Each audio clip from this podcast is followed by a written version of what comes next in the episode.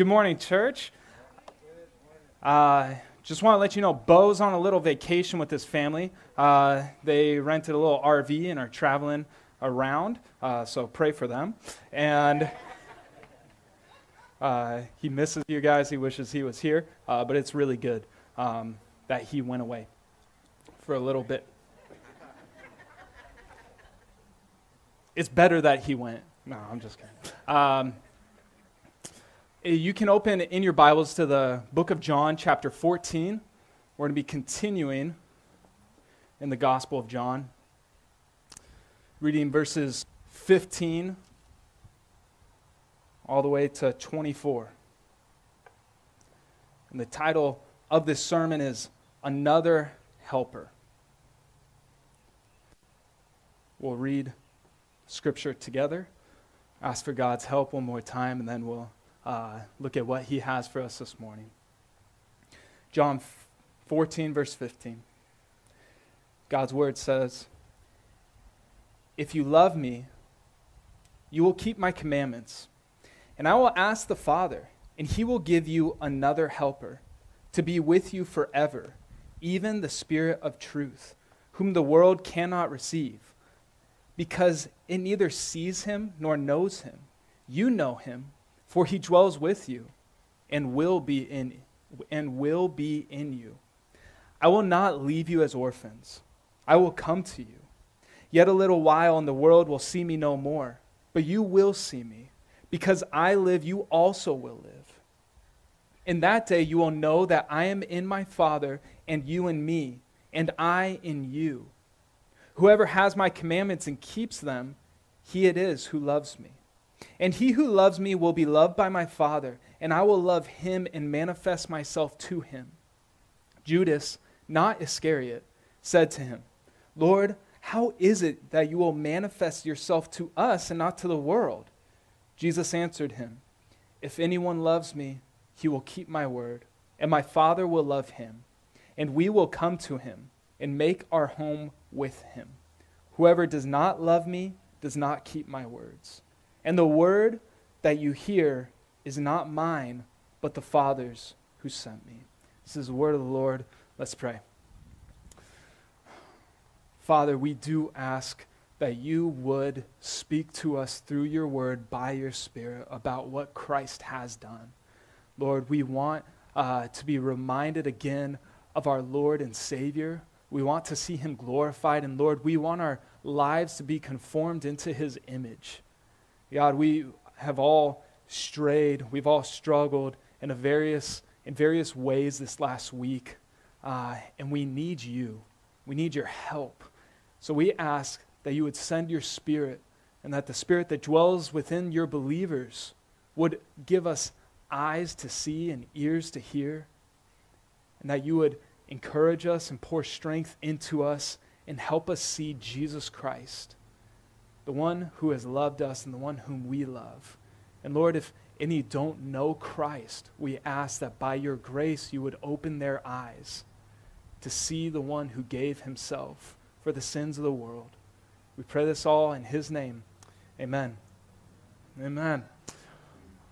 Well, I uh, grew up uh, going to something called cadets. Now, cadets was uh, my church tradition's version of like a boys' youth group, or think kind of Boy Scouts. And within the cadets, each week, uh, we would have landmarks. We, are, we all got into our lines based on our grades, and we would go through uh, our various motto and our code and our pledge. So they were things that we had memorized. So the cadet troop leader would say, Cadets, what is your motto? And we would shout out, Living for Jesus. Cadets, what is your code? A cadet must be reverent, compassionate, obedient, kind, pure, consecrated, loyal, industrious, and cheerful. Uh, cadets, what is your pledge? And we would say, Thankful to God for his gifts to me, I pledge myself to be ready to serve God, my neighbor, my country, my church, my family, and my corps. Uh, and the word was core, but we would often say corpse because uh, we didn't have the refinement of the silent P. And then would come uh, the the final thing, cadets, what is your verse? And we had one verse. We would say, If you love me, you will keep my commandments. John 14, verse 15.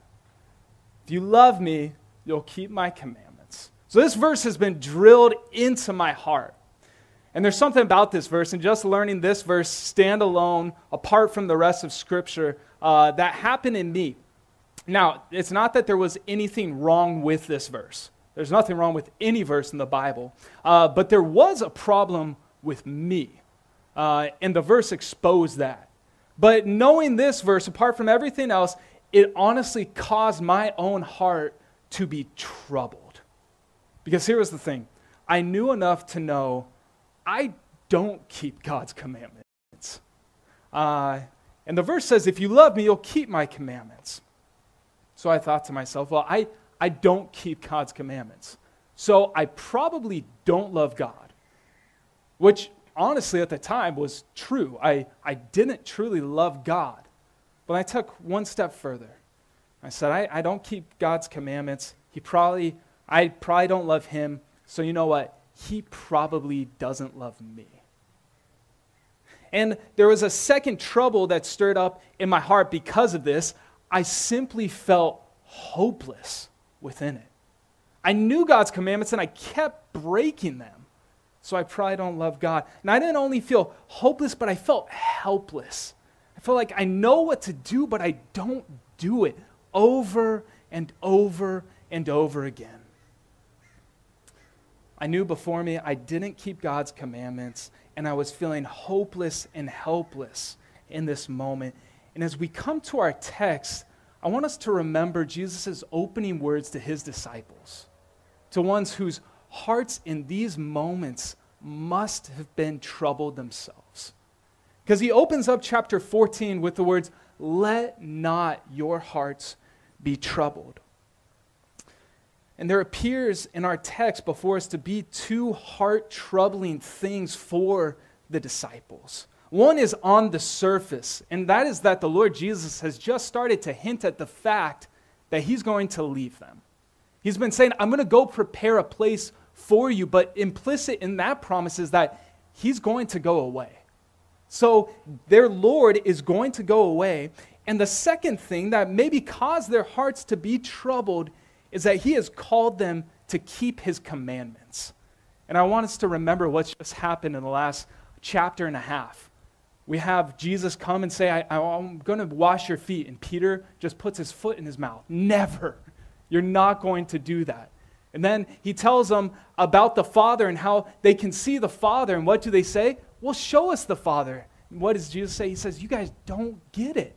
So, how are these people, without Jesus, going to keep his commandments. These are, thir- uh, these are certainly things that would cause their hearts to be troubled. And no doubt their hearts are troubled. But it's into this situation, into these moments, these probably five hours which take up chapters 13 to 17. Into this moment, Jesus gives them a promise. He makes a promise to them. And he says, I'm going to ask the Father, and He's going to give you another helper. And that's what we're going to be looking at this morning, uh, who, this who this other helper is. But before we get to Jesus' promise in verse 16, I want us to look at verse 15. I want us to work our way through it. Verse 15 says this If you love me, you will keep my commandments. If you love me, you will keep my commandments. Now, as we're going to walk through this verse, I want us to understand the verse in its context. All right? D.A. Carson, a famous New Testament scholar, he has a nice little quip where he says this. Now, follow me. He says, A text without a context is a pretext for a proof text. Now, what does that mouthful mean? That means if you read one verse by itself, apart from anything, you can end up with some funky theology you can end up pretty discouraged because you're not actually understanding what the Bible is saying. So we want to read each text of the Bible within its context. As Bo uh, was showing us last week, starting small and building out so we can understand a, te- a verse in light of a chapter, in light of a book, in light of the whole story of Scripture. So, what does this verse mean? Well, I want us to acknowledge first the statement by Jesus, it doesn't occur in a vacuum. Okay? It comes to us within a context. And the flow of verses 13 through 17, which is this big chunk of scripture, this upper room discourse where Jesus is sharing what is, what is most in and on his heart for his disciples, he has done the following already. Here's the flow that's occurred so far. In chapter 13, verse 1, Jesus demonstrated his love for his disciples. Verse, uh, chapter 13, verse 1 says that Jesus, having loved his own, he loved them to the very end. And then what did he do? He got up and he took a towel and he washed their feet, demonstrating the love that he has for his disciples. And then in verse 34 of chapter 13, Jesus declared his love for them.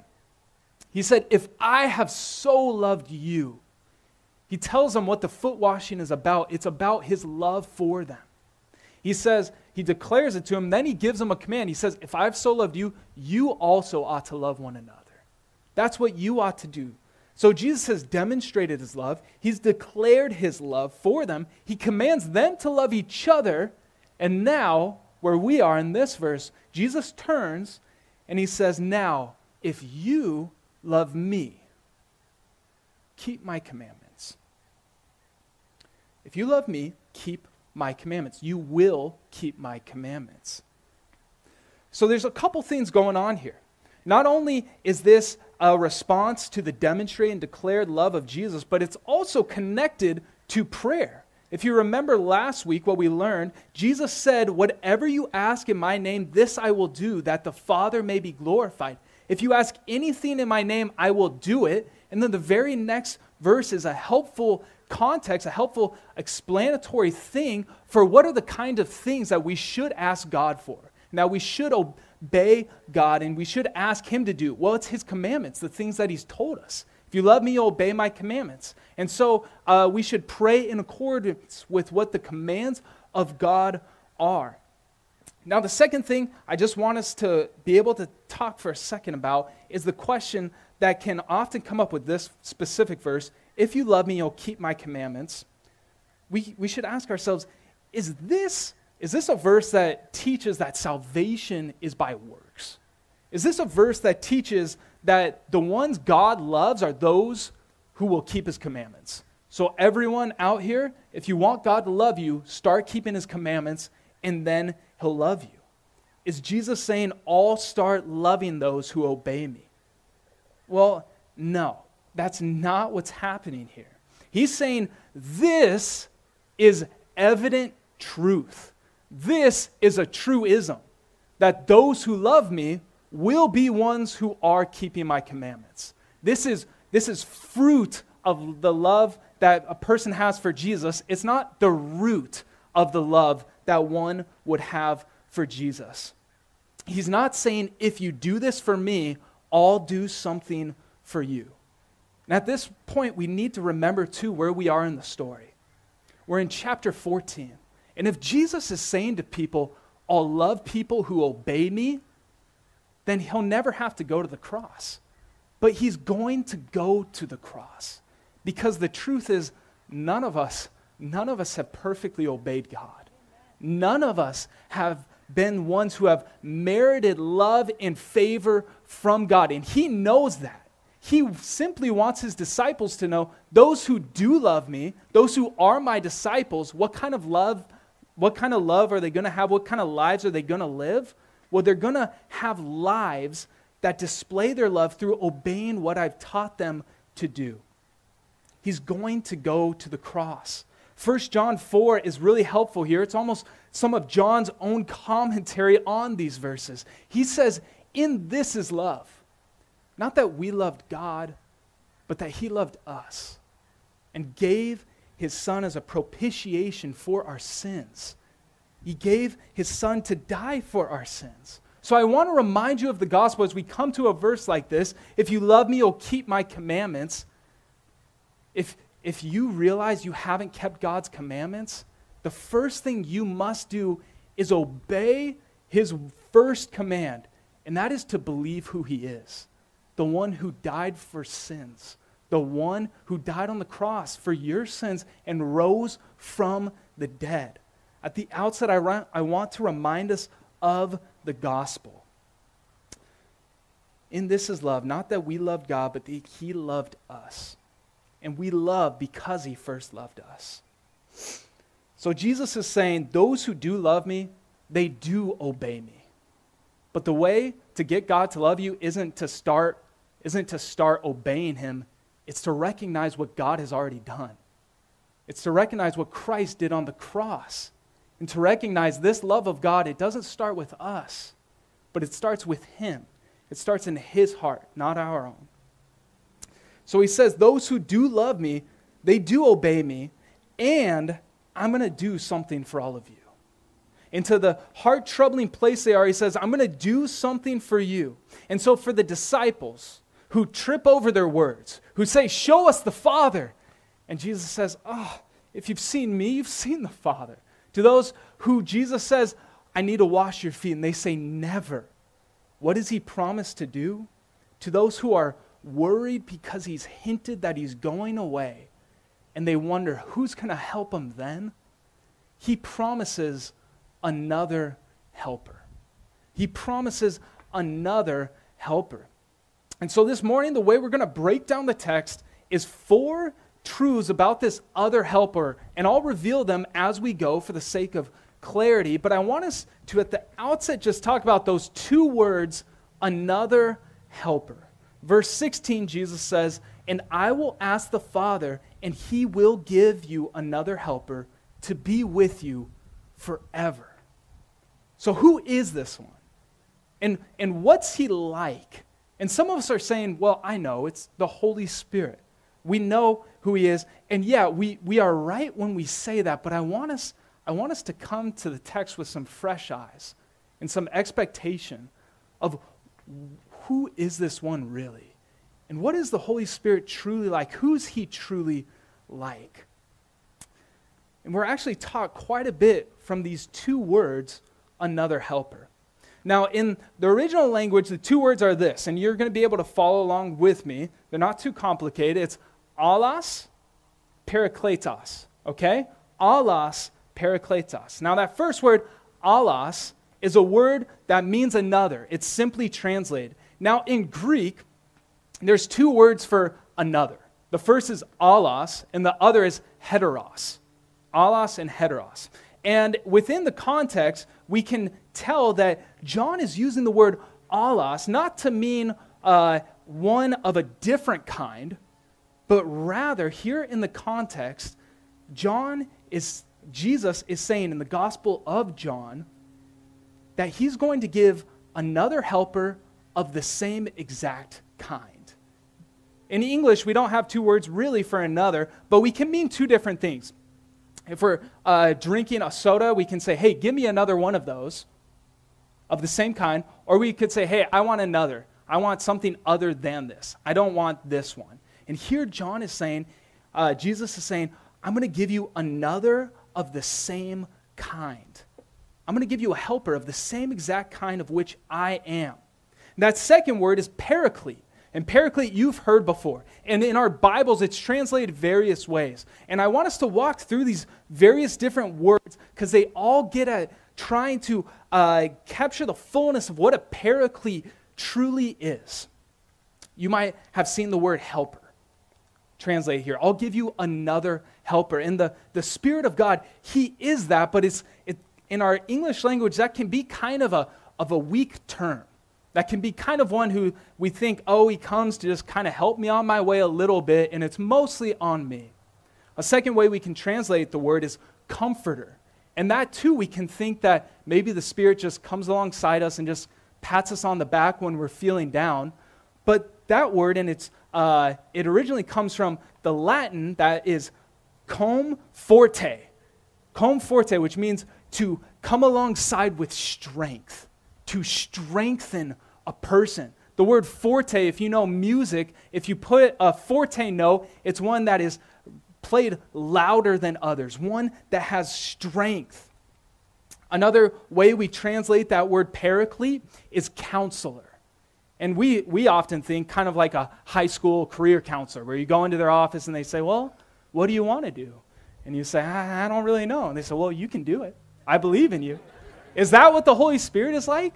Well, actually, in the, in the original language and back at this time, it has more of an idea of a legal counselor, one who comes alongside of us, one who is the last one that probably gets closest to the idea, one who is an advocate for you, one who is in the legal realm, in the court setting, one who defends you, who stands at your side, who knows the law perfectly and pleads your case better than anyone else possibly could. Now, if the Spirit is another helper, then it begs the question well, who's the original helper? And if we ask ourselves who's the paraclete in Scripture, we would probably, most of us, say the Holy Spirit, and we would be right. But it seems that the original paraclete actually is Jesus himself. You see, in another one of John's writings, in 1 John chapter 2, he writes this My little children, I'm writing to you so that you may not sin. But if any of you do sin, we have an advocate, Father. And so Jesus is saying to his disciples, Don't let your hearts be troubled, because I'm going to give one who is of the same kind as myself. He shares my very essence. He's even going to go on to say, You actually already know him because he's been with you. Who is this other helper? Well, he's none other than the Spirit of Christ. And that's the first thing we see this another helper to be. Point one is the Spirit of Christ. Verses 16 and 17. And I will ask the Father, he'll give you another helper to be with you forever, even the Spirit of truth, whom the world cannot receive because it neither sees him nor knows him. You know him, for he dwells with you, and he will be in you. Man, when it comes to the Holy Spirit, we can be so tempted to believe that though Scripture tells us otherwise, it honestly really would be better to have Jesus than the Spirit with us right now. We can be tempted at moments to really believe that, and we can be tempted to feel almost kind of sub Christian. We can think to ourselves, I would really feel like a great Christian if Jesus was right here by my side right now, physically. We can be so tempted to say that. And in my own experience from life lived as a Christian, I know I and that we really start to go amiss. We start to go wrongly when we separate the Spirit of Christ from Christ Himself. When we think that this one who is the Holy Spirit, we, we don't really consider that He's just like Jesus in who He is. They're, they're two separate people. But to know that the Spirit, the Holy Spirit, is the Spirit of Christ helps us so much to have clarity of what this helper is like in our lives, what he's truly like. Jesus says, I'm going to give you a paraclete of the same kind as myself, and he's going to be with you forever. And so, if this spirit is of the same kind of Jesus, then we can discover what Sinclair Ferguson unpacks so help us, help, helpfully for us, how precious this truth is for us. He says this If he's the same kind of spirit as ourselves, thus we can say to have the spirit is to have Christ. And to have Christ is to have the spirit. Not to have the spirit of Christ is to lack Christ. To have the spirit of Christ is to be indwelt by Christ. Who is this one? Well, as we've just unpacked, he's the Spirit of Christ. We just saw previously that Jesus says, I'm the way, the truth, and the life. And the next thing we're going to see identified about the Spirit is that he's the Spirit of truth. Well, Jesus, I thought you said you're the truth. He's the Spirit of truth? Jesus is going to say, uh, this, the world can't see the Spirit, and in a little while, the world's not going to see me.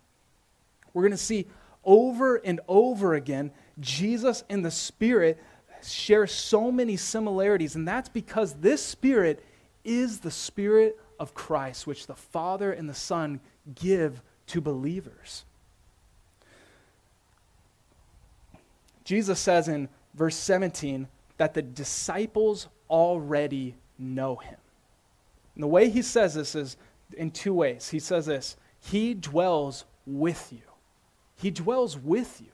Now, at this point, we know this is before God has poured out his spirit in the fullness of what he's done at Pentecost. So we have to ask ourselves how, does he, how is he dwelling with the disciples? Well, the Spirit of Christ is dwelling with the disciples in that the Spirit is fully in and upon Jesus Christ. And they know him. And since they know Jesus, they know the Spirit. They know what he's like, they know what he does. They already know him. But not only that, not only do they know him because they, he dwells with them, but he also gives them this promise He will be in you. He will be in you. He says, The one who you already know because you know me, and because I'm with you, get this, he's going to be in you. And this is the fulfillment of God's promise to give a new covenant. What we heard in Ezekiel 36, that one day God had promised that He was going to give people new hearts. And He was going to put His Spirit inside of them. And that with these new hearts, they really would be able to obey God's commandments. Because on these new hearts, the law would be written on their hearts, and they would have the Spirit of God dwelling in them. Let's keep looking at who Jesus tells us the Spirit is and what he does in the second point that he is the Spirit of truth. The Spirit of truth. First half of verse 17, Jesus says, I'm going to give you another helper to be with you forever, even the Spirit of truth, whom the world cannot receive because it neither knows, sees him, nor knows him. Now, we won't spend too much time on this point because Jesus is going to unpack this a lot more in chapter 16 of the Gospel of John. But I want us to know this who is this other helper? Who is the Holy Spirit? He is the Spirit of truth. One thing this means is that anytime, anywhere, anyone believes the truth of the Scriptures, it's because of the Spirit. And it also means this if the Holy Spirit is God and God's Spirit, very truly God, and He's the Spirit of truth, then it's also true what Scripture says that God isn't a God of confusion. He's not out to deceive people, He's not out to confuse people. He's the one who speaks truth. He's the one who brings order into chaos. He's the one who knows how things work rightly and brings. Uh, and brings order into chaos and confusion. Jesus has said he's the truth, and the Spirit is the one who communicates the truth of who Jesus is. He's also the one who carried along men to write the Bible. It says in 2 Peter, he's the one who inspired the scriptures for us. If, if you've ever felt maybe worried, when it comes to talking about the Holy Spirit of God, and you thought, man, I don't know if I've ever really experienced the Spirit's work in my life. If you have ever seen Jesus for who he truly is, if you actually love Jesus because you've seen what he's done on the cross for you and risen from the dead, if you know who God is as a father, you've experienced the work of the Spirit. You've seen the Spirit of truth at work in your life. Anytime you've rightly understood what Scripture says, it is the Spirit of truth at work in you. And so we can be encouraged by this. This Paraclete, he is the Spirit of Christ, and he is the Spirit of truth. Not only that, but as we're going to see in verses 18 to 22, he's also the Spirit of adoption. Jesus says, I will not leave you as orphans. I will come to you. Yet a little while, and the world will see me no more, but you will see me. Because I live, you also will live. In that day, you will know that I am in my Father, and you in me, and I in you. Whoever has my commandments and keeps them, he it is who loves me. And he who loves me will be loved by my Father, and I will love him and manifest myself to him. All right, let's first walk through the words of Jesus, and then we'll see how this relates to the Spirit. Okay? Because Jesus is talking and making a lot of promises, But we want to understand his words first, and then we'll see how this all relates to the Spirit because it does. Jesus says in verse 18, I won't leave you as orphans, but I'll come to you. How? In what coming?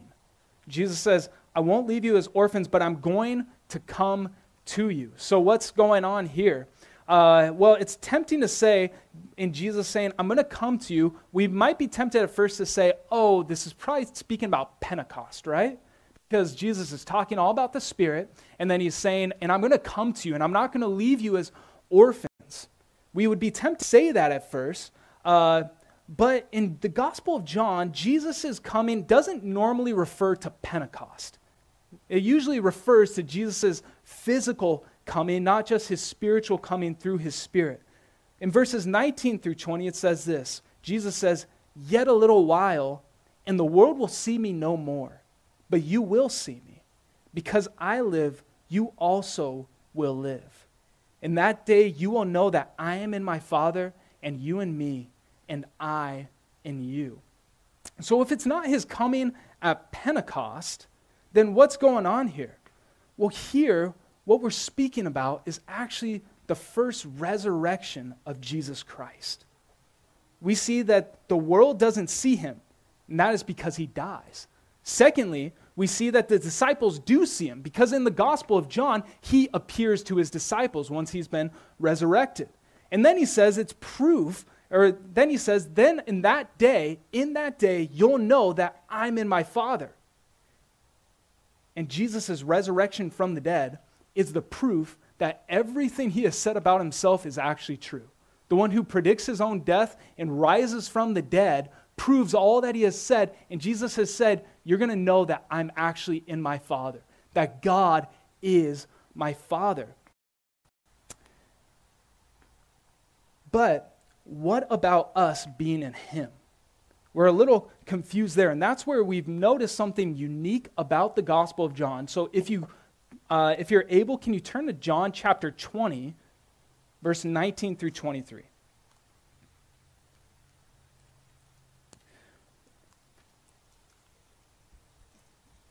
How does John describe the resurrection of Jesus Christ in that day?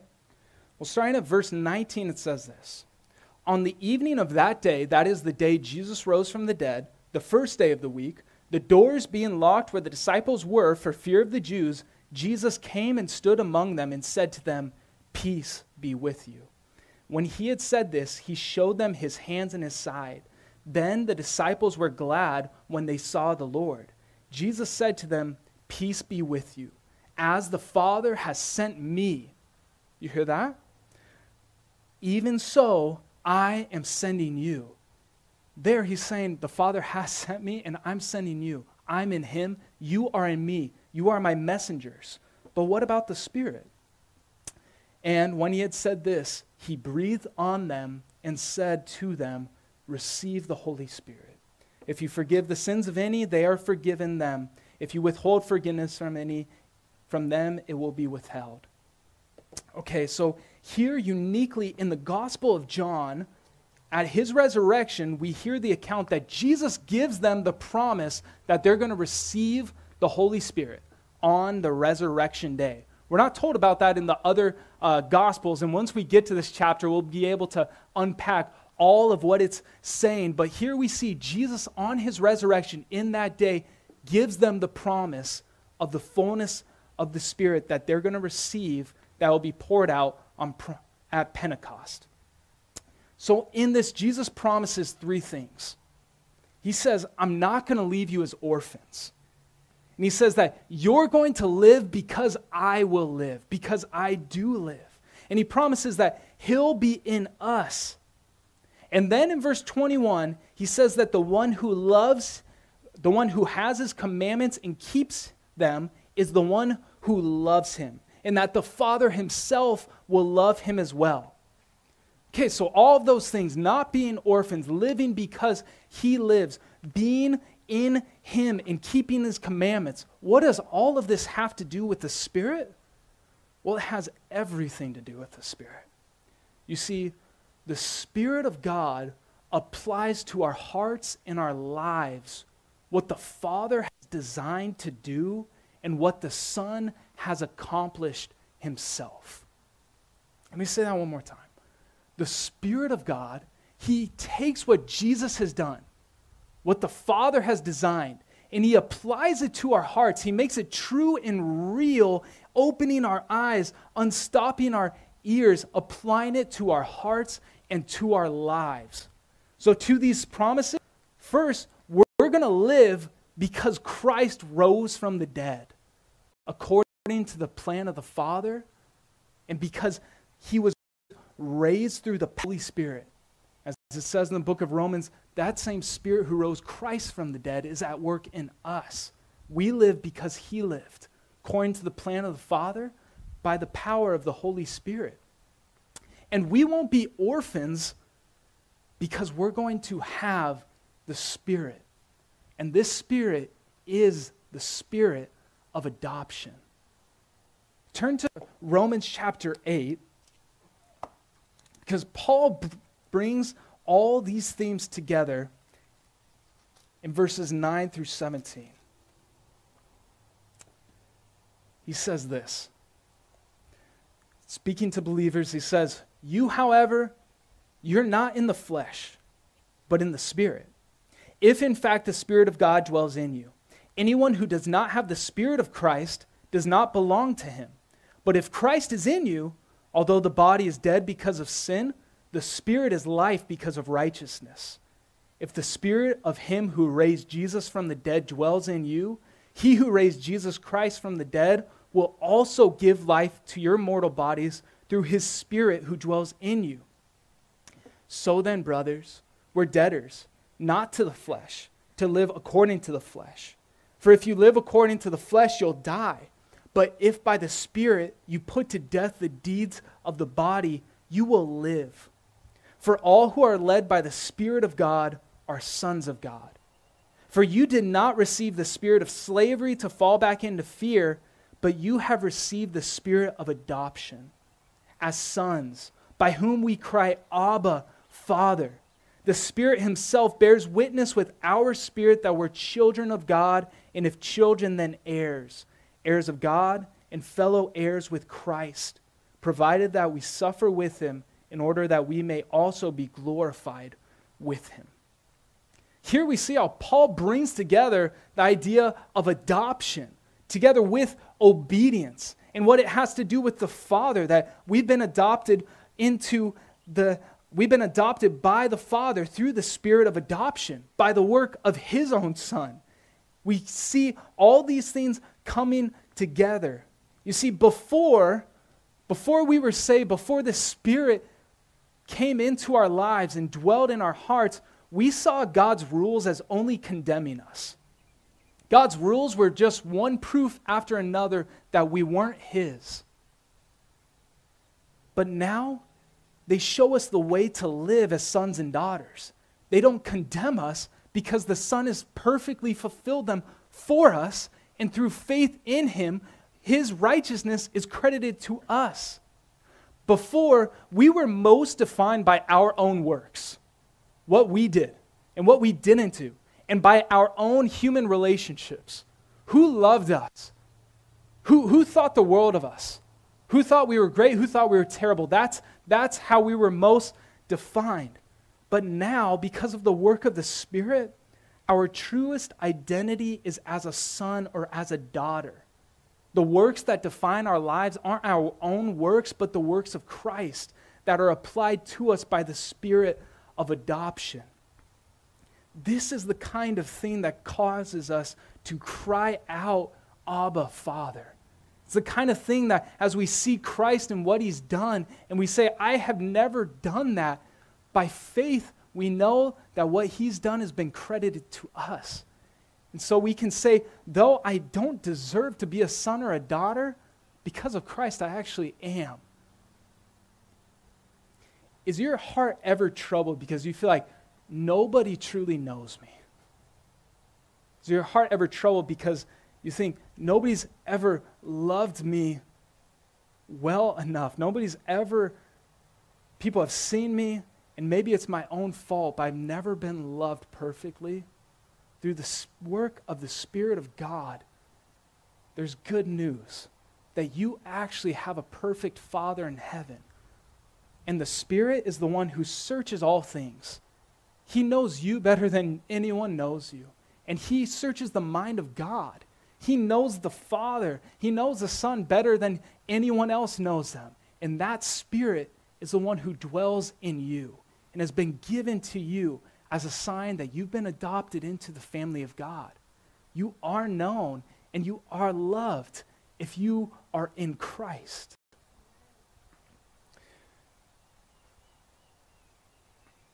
Uh, Henry Lyte, there's a, there's a hymn that we've uh, been singing the last few weeks Jesus, I my cross have taken. Uh, it's one of my own favorite hymns, maybe top three. Uh, and Henry Lyte was alive in the 1800s, and he had a really wicked father himself. Uh, his father separated from his mother and then went and married another woman. And so he sent his son Henry off to boarding school to go and live with this other family. And probably worst of all, when he would write to his son, he essentially disowned him and he would no longer sign his letters, your father. Uh, he would sign them, your uncle. He stopped calling his, he stopped saying to his son, I'm your father. He would say, I'm your uncle. But then you get the, the most curious, crazy thing in the hymns of Henry Lyte, and that is that the crescendos of his hymns almost always have to do with the work of the Spirit and specifically what it means that he's come to know that God is his Father. He says this at one of the crescendos of Jesus, I my cross have taken. He says, Think what Spirit dwells within thee. Think what Father's smiles are thine. Think that Jesus died to win thee. Child of heaven, you can now repine, you can rest. That's the kind of effect that the Spirit of God has in someone's life. As it says in Psalm 27, verse 10, though my mother and father forsake me, the Lord will take me in. Because of the work of Christ applied by the power of the Spirit, according to the plan of God before all time, you can, no matter what you've done, no matter how you've been treated, know that you have a perfect Father in heaven who loves you perfectly. Christian, the preciousness of your adoption into the family of God is actually enough to get you through anything in this life. Knowing that you are a son or daughter of God is enough to get you through any trial. But in verse 22, Judas raises a question he says this Lord, how is Judas, in parentheses, not Iscariot? I love it that it says that, right? Judas, not Iscariot, says to him, Lord, how is it that you will manifest yourself to us and not to the world? He asks a fairly understandable question. He says, If you're going to manifest yourself to us, how's the world not going to see you? And probably underlying this is their ideas of what the Messiah was going to be like in his first coming. They're thinking, oh, he's going to manifest himself, he's going to show his power. And if the Messiah is going to show his power, then everyone's going to have to see what he's like. How will Jesus be manifested to disciples and not to the world? Well, he's going to do it through the Spirit of holiness. And that's our fourth and last point. Through the Spirit of holiness verses 23 and 24. Jesus answered him, If anyone loves me, he will keep my word, and my Father will love him, and will come to him, and, make, and we will come to him and make our home with him. Whoever does not love me does not keep my words, and the word that you hear is not mine, but the Father who sent me. So, how is this going to be fulfilled? How is he going to manifest himself to him? Well, Jesus answers and he essentially says this it's going to be done through love. It's going to be manifested to my disciples, those who have eyes to see, through love expressed in keeping the commands of Jesus as sons and as daughters. I just want to read from 1 John chapter 3 because there's times that, you that you'll read through the letters of John and it almost seems as if John is just reflecting on a certain scene in the Gospels. And it seems like he's reflecting on this scene right here. He says this, John chapter 1 John chapter 3 verse 19 and following. By this we shall know that we're of the truth and reassure our hearts before him. For whenever our hearts condemn us, God is greater than our heart, and he knows everything. Beloved, if our heart does not condemn us, we have confidence from God. And whatever we ask, we receive from him, because we keep his commandments and do what he and do what pleases him. Sounds just like what Jesus has been teaching previously.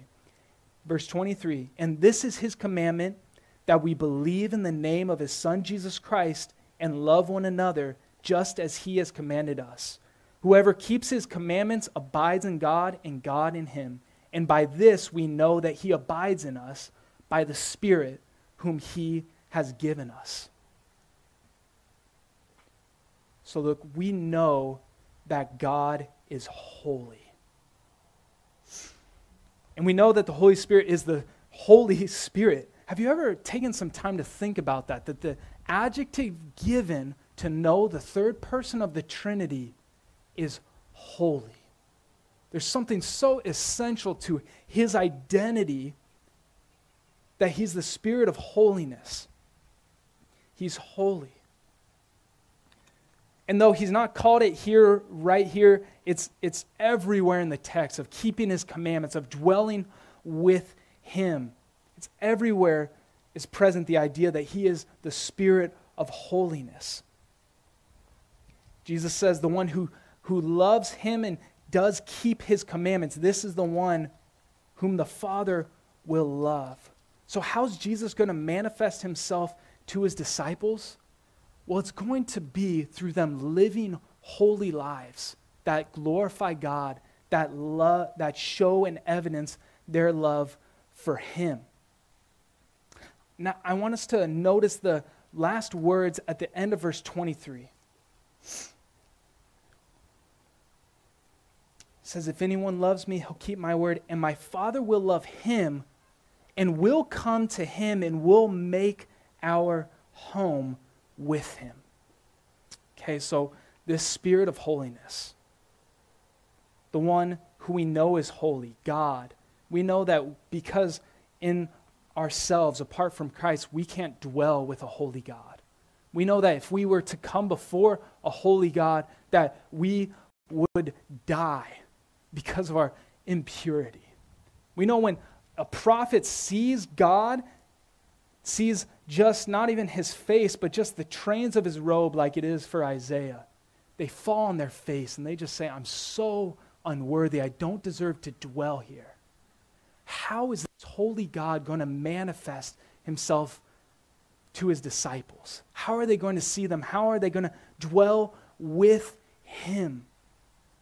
Well, it's going to be through them keeping his commandments and at the same time, him making his home with them. He says, The one who keeps the commandments, I'm going to come, and my Father's going to come, and we're going to make our home with him. Now, that word home, that word home is used one other time in the Gospel of John, and we saw it uh, a few weeks ago. It's in verse 2 when Jesus says, I'm going to go to my Father and prepare a dwelling place for you in my Father's house. I'm going to prepare a dwelling place, that same word for home, where my Father is. And here he says, You who are keeping my commandments, who love me, we're going to prepare a home in you, and the Father and the Son are going to come to you, and we're going to dwell with you. And so it is, as it were, that from the farthest reaches of the heavens, Jesus is up there preparing a dwelling place for us in the Father's house. And at the same time, way down here on this earth where we dwell, God is preparing in us a dwelling place for the Father and the Son. It's as if from the furthest reaches to the furthest reaches, He's saying, all the way there and all the way here, a dwelling place is being prepared in both spots. Jesus promised to go and prepare a dwelling place for us there in verse 2. He's preparing a dwelling place for us here in our own lives right now. And so it's as if it were from the furthest reaches of the heavens down to here on earth, God is saying, I'm going to one day, one day bring together these two places. And all the things you've ever longed for of a perfect heavenly home. And it's going to come true. And all the things you've ever feared about the fact that you shouldn't be there because of who you are and because of what dwells in your own heart, that's going to be done away with. Because I'm going to prepare a dwelling place in you, in your heart. What does it mean for us? It means that in heaven, Christ is preparing a dwelling place. On earth, he's preparing a dwelling place for the Father and Son in us. It means that the work of the Spirit is like this, as Sinclair once again says. He says, To me, this is one of the most wonderful ways to think about the ministry of the Holy Spirit. The Holy Spirit is one whom the Lord Jesus sends into my life to make my life the kind of place that the Father and the Son will feel at home in. You hear that? Jesus is preparing a dwelling place in heaven for us. And the work of the Spirit right now is undoing all the kinds of things in our hearts and in our lives where we know if God were to come into my life right now, He wouldn't feel at home. He wouldn't feel at home when I snap in anger. He wouldn't feel at home with this sin that I struggle with. The Holy Spirit is at work in you to undo those things to make you more like Jesus Christ, in whom the Spirit of God dwelled perfectly. And one day, the good news is that God will unite heaven and earth. And that Christ will come again. And in that day, the dwelling place of God will be with men. And this, this earth isn't going to be imperfect anymore. He's going to make all things new. And so, who is this other helper? Who is this one that Jesus says, Don't let your hearts be troubled because I'm going to give him to you? Well, he's the Spirit of Christ. You know him. If you know Jesus, you know what he's like. He is the Spirit of truth who guides us in all truth. He's the Spirit of adoption by which we cry out, Abba, Father, no matter what we've done, if we trust in Christ, we have a Father in heaven. He's the Spirit of holiness, making a holy dwelling place in us that one day is going to fully dwell with the eternal triune God. So it begs the question for us to obey the commandments of God not, not as a way to merit favor with him, not as a way to earn something from him, but as one who's been adopted into his family. What is there in your life that you know that's not the kind of thing that God would feel at home in? That's not the kind of thing that is befitting the one who has died for me and the one who is preparing a dwelling place for me. Whatever that is, let's, let's repent of it. Let's trust the cross of Christ to cleanse our hearts from it. And let's trust the one who's going to fully bring this dwelling place from heaven to earth and unite the two. And then let's sing and worship for all the things that he has done. Church, don't let your hearts be troubled. He's provided a helper for us. Let's pray. Lord Jesus, we do ask that you would be pleased in our church in our lives and in our collective life as a church to make this the kind of dwelling place you'd be pleased and feel at home in. Lord Jesus, make us more like yourself through the work of your Spirit, according to the plan of your Father. And God, on this day we ask that we would know we have a perfect Father in heaven. And in that, that the things that were troubling our hearts would be done away with as we trust in Christ and what he's done. Pray this all in his name. Amen.